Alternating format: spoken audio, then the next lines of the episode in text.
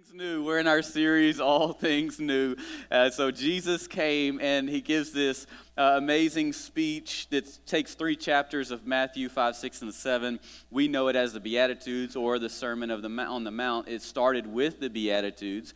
And uh, this place was taken, I've actually been in the proposed location uh, just outside of uh, Capernaum around the corner from Tiberias. It's on Lake Tiberias, or you know it as the Sea of Galilee, which is not really a, a sea, but uh, it, it's a beautiful place right there in the peak of the Sea of Galilee, and it gives him a lot of room to speak and be able to see many monumental locations as he's giving this speech. So, and I, and I say that because I really feel like he was seeing culture that was built all around the lake, and he was addressing issues, circumstances that were dividing cultures on both sides of this sea, this lake, and all the issues and circumstances. And in the middle of it, he's giving a, a direct, new method, philosophy, or truth, kingdom principles, set of kingdom principles that would, if they just grabbed it, if we just grab it, will change life here on earth. And we've gone through four of the Beatitudes. We're in number five in All Things New. And my heart throb is that we all catch this and we really embrace this as not only a culture, kingdom culture, but as our personal culture, that we begin to try to pray, put these practices into place in our home life first, in our personal life, not push them on someone else until we embrace them ourselves and start making them a reality for us. And then from there, it starts to live outside in our homes, with our children, our spouses, then into uh, our church, our workspaces. And this is how kingdom comes to earth, on earth, as it is in heaven. And this is how we do that. This is how God has always intended. And so he says that. He meant this when he said these words that all these statements that all started with blessed are they. And blessed is, is the word makarios in the greek. Uh, it's, it's makarios meaning it, it's a happy no matter what the happenings are. Because the world says well i just i should be happy. Well God gives us directions, knowing the, the culture and knowing the, the heartthrob of culture and the way the world would go. And so he goes, Oh, you want that? I'll tell you how that happens. And it's a happiness, it's an internal joy and a fulfillment and a sense of, of peace and rest. And it's found, Jesus said, it's found in the most unlikely places. Like naturally, we would go here to be happy and blissful and blessed. But God says, No, but if you do this, I will bless it. And, and it's completely counterculture, and so many times it's hard for the, even the church to accept these true principles. And so he says, Blessed are the merciful, the fifth beatitude. Matthew 5 7, Blessed are the merciful, for they will be shown mercy. And you may not think that's a big deal, but I'm going to tell you why, and I'm going to explain to you why you want a lot of mercy. And mercy is this it's a compassionate or kindly forbearance. And forbearance means I'm going to be very, very tolerant. Uh, I'm going to I'm to practice self control, which is a fruit of the Spirit, is part of the fruit of the Spirit, self control. It means, like, you did me wrong, and I have every right to do something in response, but I'm going I'm going to give you a pass. Mercy. Forbearance. Guess who it's towards? An offender, an enemy, or other person in your power, in one's power.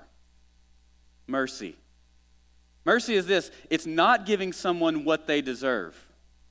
And God showed us mercy through Jesus. He showed us, He didn't give us what we deserve. And instead, by grace, He gave us something we didn't deserve. And that's what grace is. Mercy is not giving you what you deserve. Grace is, I'm going to give you something you don't deserve and I'm thankful for it.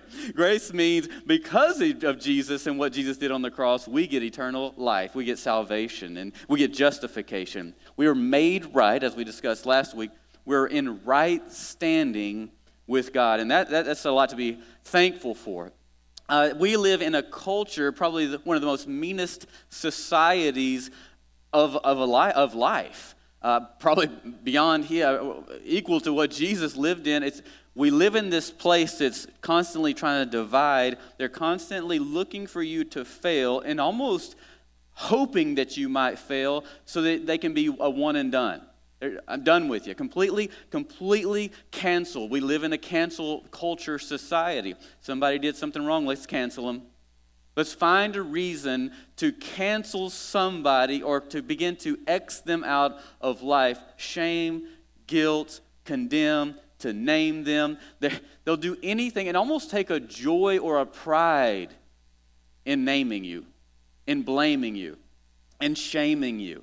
Almost like a, it's a self righteous behavior that begins to produce this. Well, we've, I, I like to say this we've become great judges of others, others' sins, but great lawyers of our own. Like people are, people are, we're, people have become so happy in seeing you're wrong and showing and, con, and convincing and, and condemning as to why you're so wrong and what you did is so bad. But when it comes, it flips around to them. It's like, no, I have an excuse. I have a reason. There's a purpose. There's a valid, righteous purpose for what I did. You flip the tables, it's equally as wrong, but all of a sudden, because it's me, I'm right.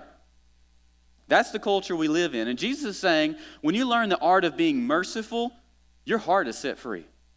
And you too will be given the very same mercy in which you deliver.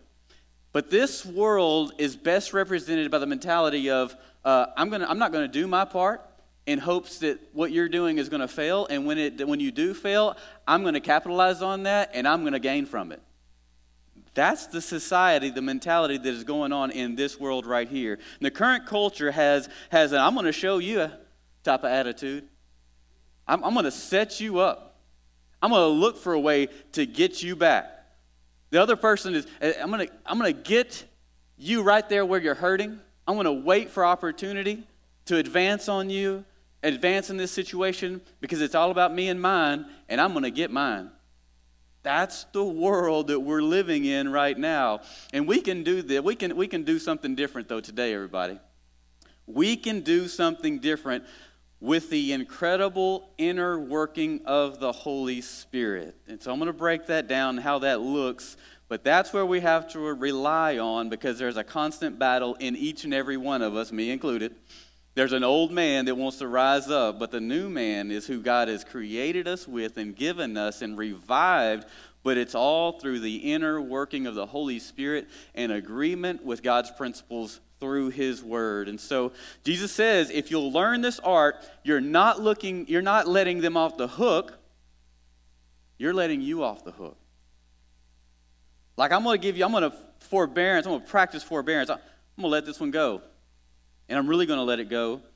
And I'm not letting you off the hook. I'm not, I'm not saying you're good with it. I'm saying I just don't want to be attached to it anymore. Y'all feel, you, see what I'm saying? That's, that's, that's what mercy does. It lets me off the hook.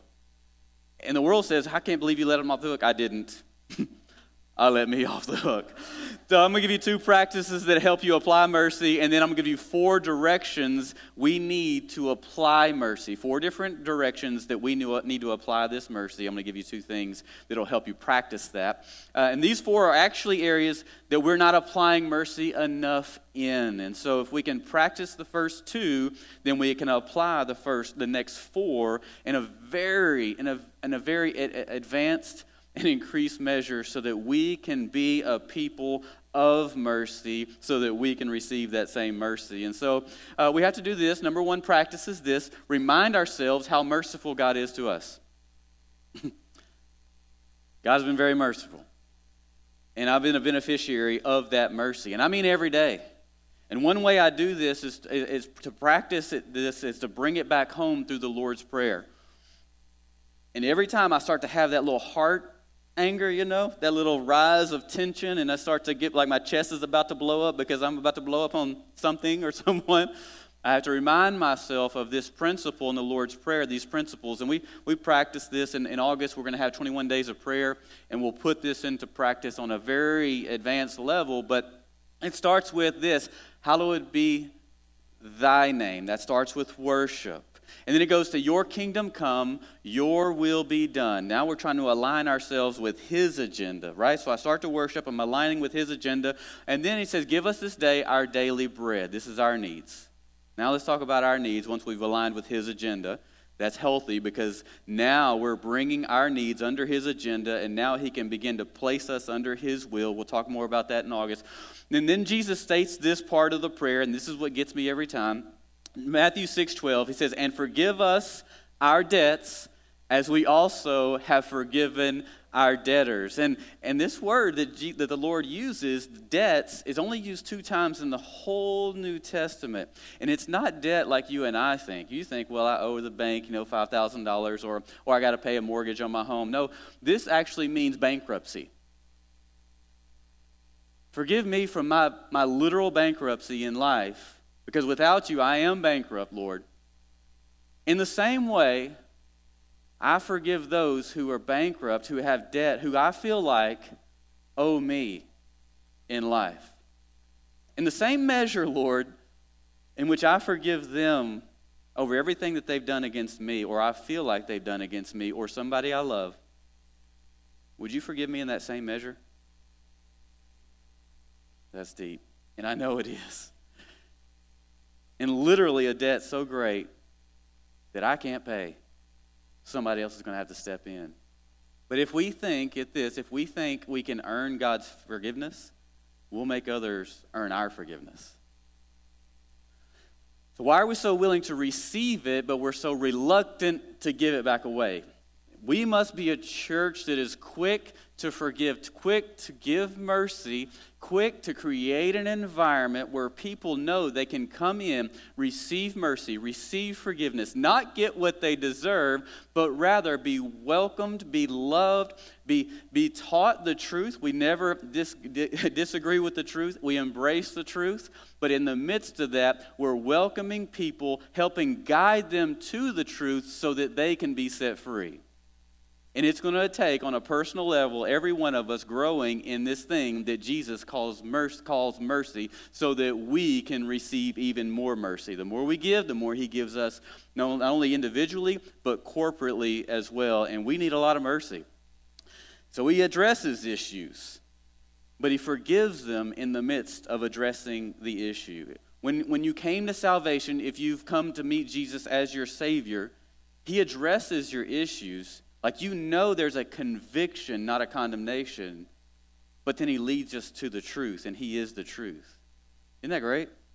It's the same example that he has set for us to live out. Ephesians 2 4 and 5 says, But God's mercy is so abundant, and his love for us is so great that while we were spiritually dead in our disobedience, he brought us to life with Christ. And it is by God's grace that you have been saved. His grace alone. We didn't earn it, we couldn't do anything for it. It's just grace that He gave us this beautiful thing called salvation. And when you want to be angry with someone, remind yourself of that. I've been given way more than this right here. I was heading towards spiritual bankruptcy. I was going to have, have to spend the rest of my life trying to pay my own debt, which I could never could pay. But Jesus stepped in, stepped in my place, reconciled that, washed it away, and he paid the debt that I never really could pay. Okay, if Jesus did that for me, then I have to give that same thing away. So the forgiven forgive. And Jesus knows that once we realize this, it gives us greater capacity to forgive and release mercy on a greater scale. And that's what we're all looking for. I need capacity. Like, Lord, I, I can't do it in and of myself. I need help. Because the old man wants to do this, and the new man, though, that Jesus has given us by way of the Holy Spirit, says, I, need, I, just, I just need to grow in capacity. I want to, Lord. I want to. And so remember, sorry, if you don't know that you've been forgiven a debt you couldn't pay, you're going to you're going to judge people. You're going to hold them in contempt. Jesus is saying, no, no, no. You'll be more blessed if you just show them some mercy. My tendency, old flesh, says I'm going to judge them. Jesus says I'm going to find favor and blessing if I just release them. I'm just going to let it go. I'm going to let you have that. And here's a second practice that helps you be merciful. Remember, one, uh, we will all face God one day. We'll all be sitting in the same place. facing God. Now, my job here is not to do some kind of spiritual kumbaya and then kind of make hospital visits between Sunday to Sunday. My job, anybody, anybody grow up in the era where like TAAS test or STAR test or those pitiful, terrible, exhausting, exasperating, long seasons of teachers drilling you to prepare for one exam, school uh, like school season. That, did anybody? I think I think my generation was the first. Like in the 90s was the very first in high school. I'm like, you're killing me with this. It became a full focus of a teacher to prepare you for one exam so that they wouldn't lose their job. It came down to, I'm just trying to save my tail. And so I'm going to make your life miserable so I can save my tail. Well, listen, this, this, is, this is not the same scenario, but I'm just going to tell you, I'm laying it out here because I'm, I'm doing my part. I'm not going to be responsible. I'm giving it to you. It's what you do with it from here is what's going to make your conversation as you sit at that judgment seat before God and have that conversation on your own. You're going to be able to say, and He's going to say, Well, no, you were told. I sent a messenger to tell you about it. It was what you did with it after that I want to talk about. And so, in the, the, the next part, Uh, uh, next verse of the Lord's Prayer after forgive, He says this in Matthew 6, and it gets weighty gets weighty. For if you forgive other people when they sin against you, your heavenly Father will also forgive you. Yesterday we had a little interaction with my kids. They're six and three, and they're they're they're they're fighting for you know territory and who's going to be the strongest. And and right now my daughter is older. She can bully my little my son. He comes in crying and he's saying he's always he's very illustrative in his in his communicating. He's a storyteller, and so he's telling us he's hitting himself, like hit himself in the head. It's like, she hit me. She hit me. And so I have to tell her often, don't bully him. Don't be a bully. So I go in there and I'm like, okay, come on. I grab her by the hands and she knows, are you going to spank me? Like these bright eyes. I say, yeah, let's go. And so I'm, I'm taking her into the room and, I, and I'm placing her on the bed. And I, she said, no, no, no, I'm sorry. I'm so sorry. I'm so sorry. I'm so sorry. I'm so sorry. Like, so I look in the eyes and I tell, this is genuine repentance. And says, okay, but play fair, get along, be kind, and don't be a bully. And she goes in there. I don't spank her. I, she goes in there. She gives him a hug. I'm so sorry. They have the best day of getting along and playing fair and encouraging one another.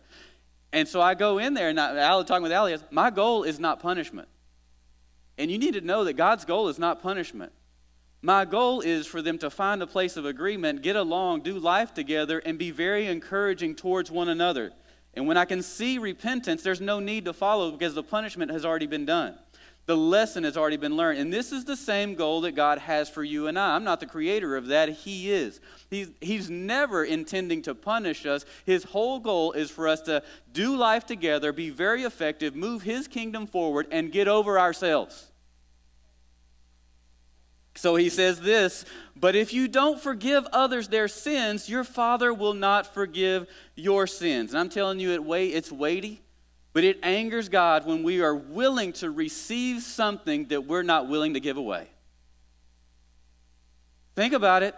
If you're a parent in here and you've given your child something there's not, there's not much worse than seeing them unwilling to give that very same thing away that they have so freely received. And that's why he says, Freely you have received, so freely give.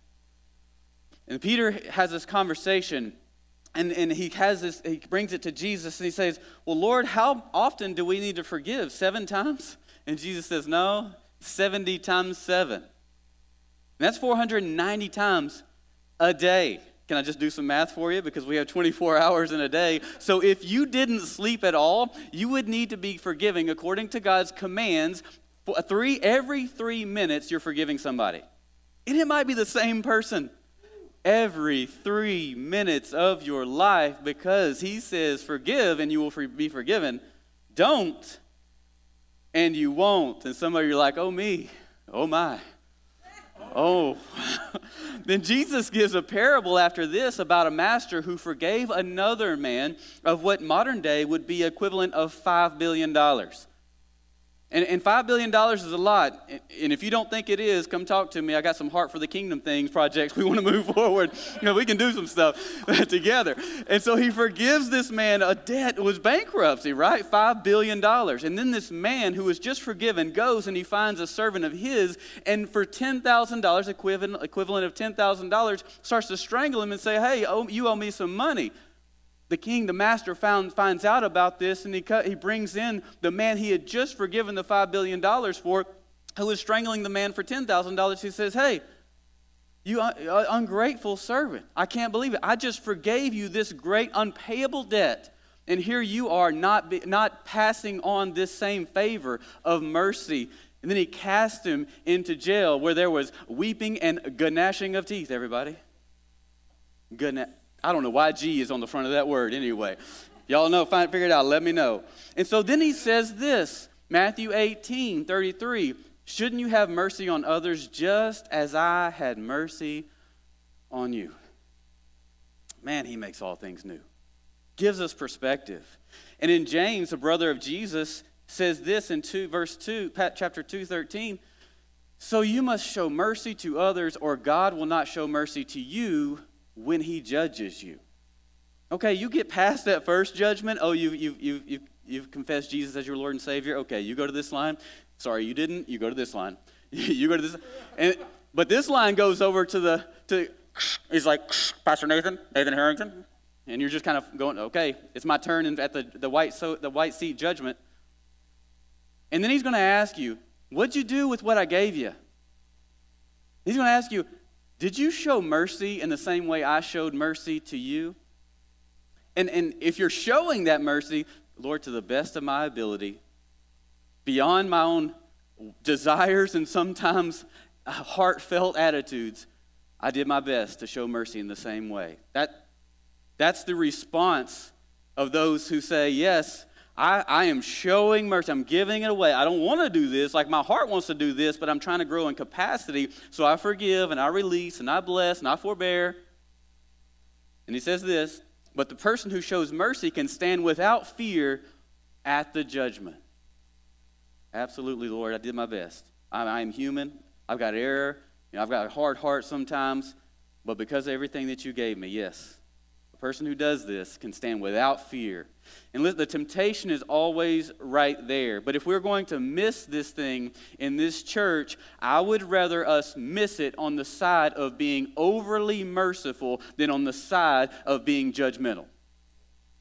Because we can't grow and people can't grow in a judgmental environment. But when you're merciful and you're giving it away, you're still addressing the truth. You're giving God's word back to them, but you created it with an atmosphere of acceptance and love, and it's going to be all right. We're going to get this thing together. Let's just move on and get past it. That does some things. And the only way we're going to change the world around us is if we create that culture and that environment, and people know this is a safe place to mess up but we don't stay there. Amen? Come on. So let's stand before God, having loved too much, than having judged too harshly. So I'm not saying everything we do is perfect, but if we're going to miss it, let's just miss it with a lot of mercy. Uh, I got some staff words uh, in my birthday. Allie loves to embarrass me. It's probably my pride, uh, but or insecurities. But she'll ask the staff, she asks the staff, hey, uh, what's a word that uh, describes Pastor Nathan and, you know, yada, yada, yada. And so she did, and a lot of patience and merciful and things along those lines. And what they don't realize is, no, that's not my first inclination. Like the first is, I want to lash out and I want to uh, get angry and I want to respond, but trying to grow in capacity that's the old man. I'm just giving being real with y'all. This is how that looks. The old man wants to rise up. He wants to be resurrected. He's looking for an opportunity. That old man inside of you is looking for an opportunity to show himself. And Satan is always trying to resurrect him. But he doesn't have the power. We have the power to resurrect that old man. And the moment we agree with the old man, we raise him from the dead. But Jesus says, no longer is he alive. The old is gone and the new has come. So I have to practice and grow this capacity of the new man so as the old man will continually lay to rest. And eventually, it gets easier and easier and easier the more I say less and less and less and just address the truth and love people in the right direction. It works. And so I'm asking everyone that we embrace something that the world is demanding we not be. We are literally called to this. This, we are agents of this ministry. Look at this, Micah 6 8 says, And what does the Lord require of you? To act justly and to love mercy and to walk humbly with your God. Man, when he has a group of people that do that, he can do some things. And we can do some things together. 2 Corinthians 5 16 and 19 says, So from now on, we regard no one from a worldly point of view. Though we once regarded Christ in this way, we do so no longer. And while the world is trying to separate us and divide us and finding differences of you're vaxxed, you're not, you're Democrat, you're Republican, you're black, you're white, you go to this group and you fit in this group, and it's a constant segregation, even though they say they're not, Jesus says it ought not be. Let's just apply mercy to everybody and let's just bring everybody in. The Bible says don't look at people from a worldly point of view. Where's your doctrine coming from? How are you seeing people when you see them? What's calculating through your, through your mind? Therefore, he says, if anyone is in Christ, the new creation has come, the old has gone, the new is here. There it is. All this is from God who reconciled us to himself through Christ and gave us the ministry of reconciliation. If you have a ministry, it is the ministry of reconciliation. It bugs me when people say, uh, my ministry. You don't have a ministry, it's God's ministry. This, this church is not Pastor Nathan's ministry. No, my ministry is a ministry of reconciliation, and it just happens to be that I get to do it with you through this church. Y'all, y'all seeing me? Because my, our whole role, any ministry we do together, ministry I own is the one Jesus gave me, and that is to reconcile people, lost people, back to Him in whatever avenue, vessel, or method He has called me to in that, that season. You got it? That's our ministry right there, and it's all of our ministry. So He gave us this in life that God was reconciling the world to Himself in Christ, not counting people's sins against them, and He has committed to us this message of reconciliation. And this doesn't mean that we don't address conflict, we don't address issues, we don't address wrongs uh, that have been done. It doesn't mean that we don't talk about sin. People need the truth to be addressed. We uphold the truth, we embrace the truth, but we don't point and look at them and says, "Look what you did." No, we say, "Hey, there's a way out of this, and this way will set you free." To be a Christian means to forgive the inexcusable because God has forgiven the inexcusable in me. This is C.S. Lewis, former atheist, found God, realized. Why can, how can I not forgive? Four directions. Let me give you four directions to show mercy. We're called to show mercy to those who make mistakes. Much of the time, it's, it's not even the world that falls short here, it's the religious world, the, the super churchies like they're over churched and they've got, become such judges in the seat of the church. The religious. In Matthew 12, 17, 20 says, This fulfilled the prophecy of Isaiah concerning him. Look at my servant, whom I have chosen. He is my beloved, who pleases me. He will not fight or shout or raise his voice in public. He will not crush the weakest reed or put out a flickering candle. A reed is something that's so full of, a plant so full of water, you just kind of lightly graze it, it bruises and it wants to fall over tendency would be to cut it so that it can grow again. But uh, Jesus comes along and he strengthens that reed where, right where it is. Or a flickering candle. Anybody have a ever, that flickering candle? It's like putting out all this soot and the wax is almost gone and it's just kind of ready to go out. And our tendency is to go and blow it out, right? But Jesus comes and revives that candle. He gives us a whole different perspective. He does it differently than we would. James 2:13 says mercy triumphs over judgment. So we're, we're called to show mercy to those who let us down. Any amens in this house? yeah, there, Jesus said in Luke 23, let's see in that time uh, when it happens. Father, forgive them, for they do not know what they are doing. And he's doing this when, when he was denied, betrayed, accused, rejected, abused, and humiliated. And he did it in these same scenarios because you and I would be denied, betrayed, accused, rejected, abused, and humiliated. He was setting, setting an example, a standard, a kingdom principle that says, hey, my people, even in these times, we apply mercy. Colossians 3 12 through 13 says, Therefore, as God's chosen people, holy and dearly loved, clothe yourself. Listen, it's not on you. Like you got to go to the closet, get it, put it on, and clothe yourself with compassion, kindness, humility, gentleness, and patience. It's not like Doctor Strange. You see the movie Doctor Strange, and all of a sudden he finally he finds his cape, and his cape just wraps himself, wraps itself on him, and defends him all the time. It's not like that.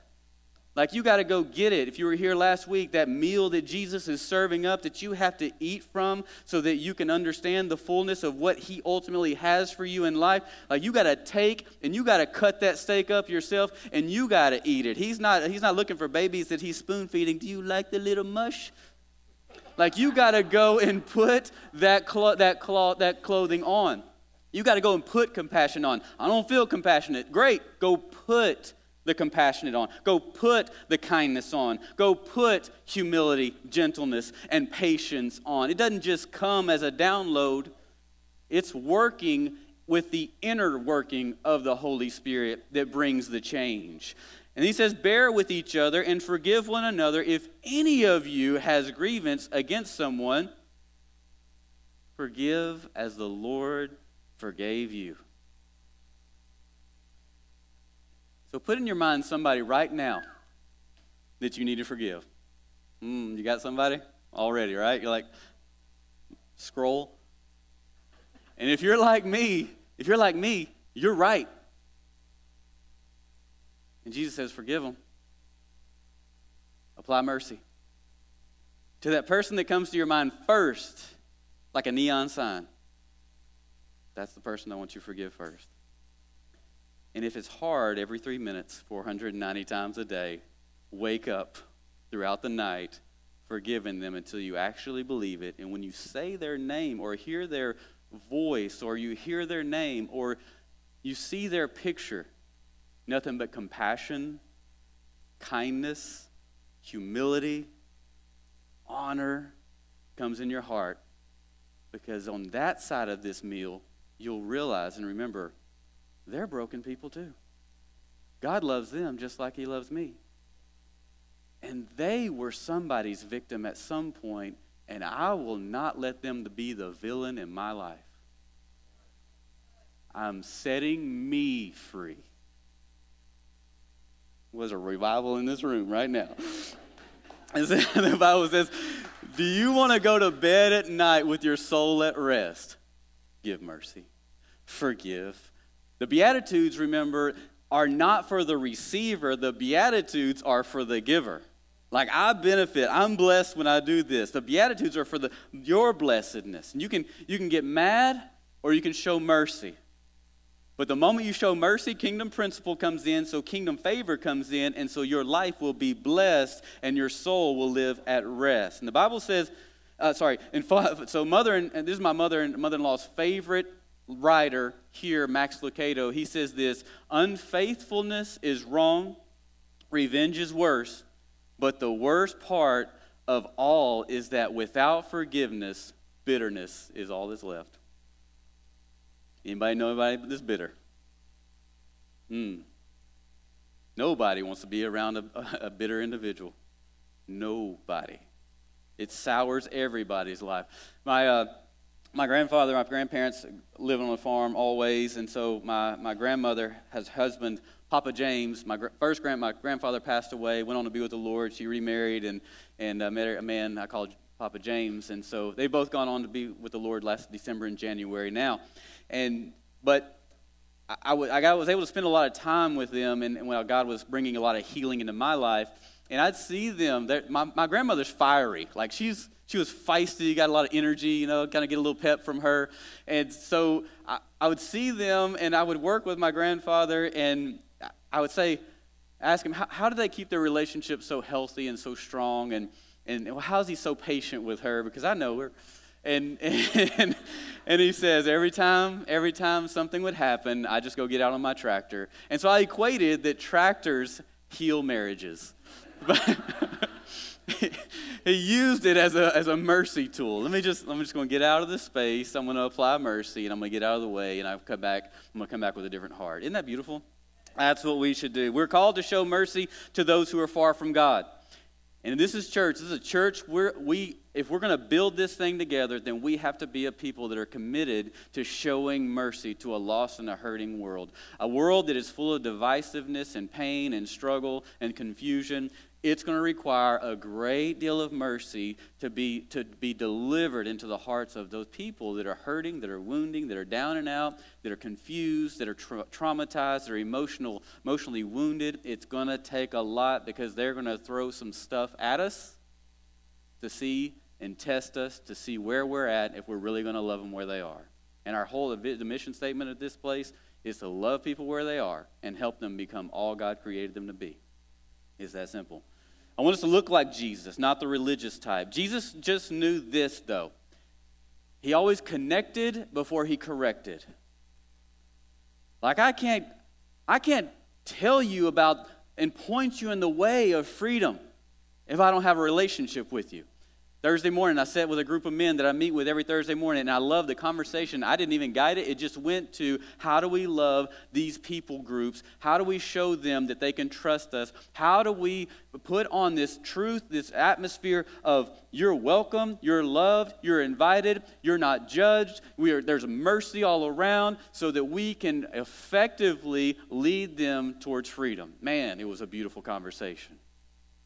That's who we need to be. That's who Jesus asked us to be. He says this in Matthew 9 10. While Jesus was having dinner at Matthew's house, many tax collectors and sinners came and ate with him and his disciples. When the, when the Pharisees saw this, they asked his disciples, Why does your teacher eat with tax collectors and sinners? On hearing this, Jesus said, It is not the healthy who need a doctor, but the sick.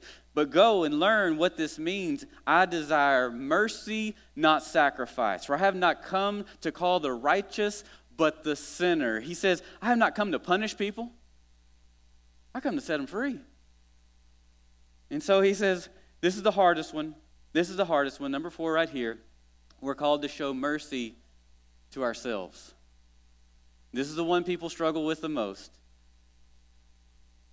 And so, oftentimes, those who struggle to show mercy towards themselves, they struggle to show mercy towards anyone else. And then there's another type. There's another people that says, I can forgive everybody else, but I can't forgive me. And Jesus says this, or Psalm says this in 38 I am drowning in the flood of my sins.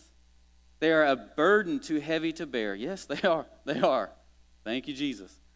Because I have been foolish, I'm worn out and utterly crushed. My heart is troubled. You think, I've, I've, I've disappointed Jesus. I've disappointed God. No, you haven't. No, no, you have not. God knows everything. He anticipated the decisions that you would make. And in, and in light of that, He still chooses you. He still calls you. He still wants you. He still desires you. He's still looking forward to working through you. In spite of what you see when you look in the mirror. And Paul understood this in 1 Timothy 1:13. Even though I was once a blasphemer and a persecutor and a violent man, I was shown mercy because I acted in ignorance and unbelief. The grace of our Lord was poured out on me abundantly, along with the faith and love that are in Christ Jesus. Here is a trustworthy saying that deserves full acceptance Christ Jesus came into the world to save sinners, of whom I am the worst. He got it. He realized how bankrupt he is without Jesus Christ. He realized there was a debt he could not pay. He didn't come to make you sorry, He came to set you free. And He doesn't want you in shame or guilt, He just wants you free. And today, many are going to find freedom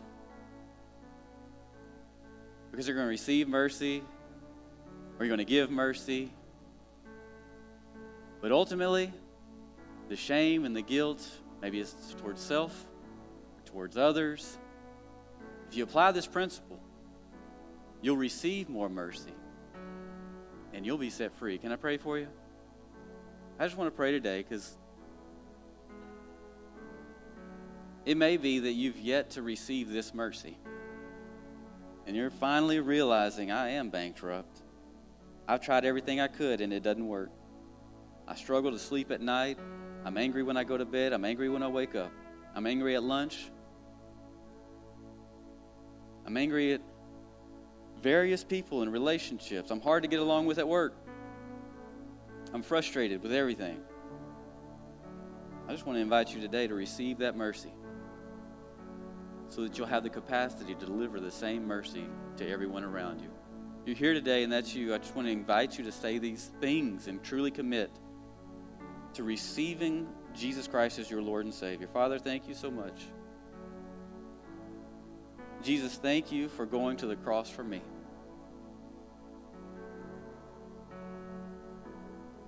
I repent for being unmerciful.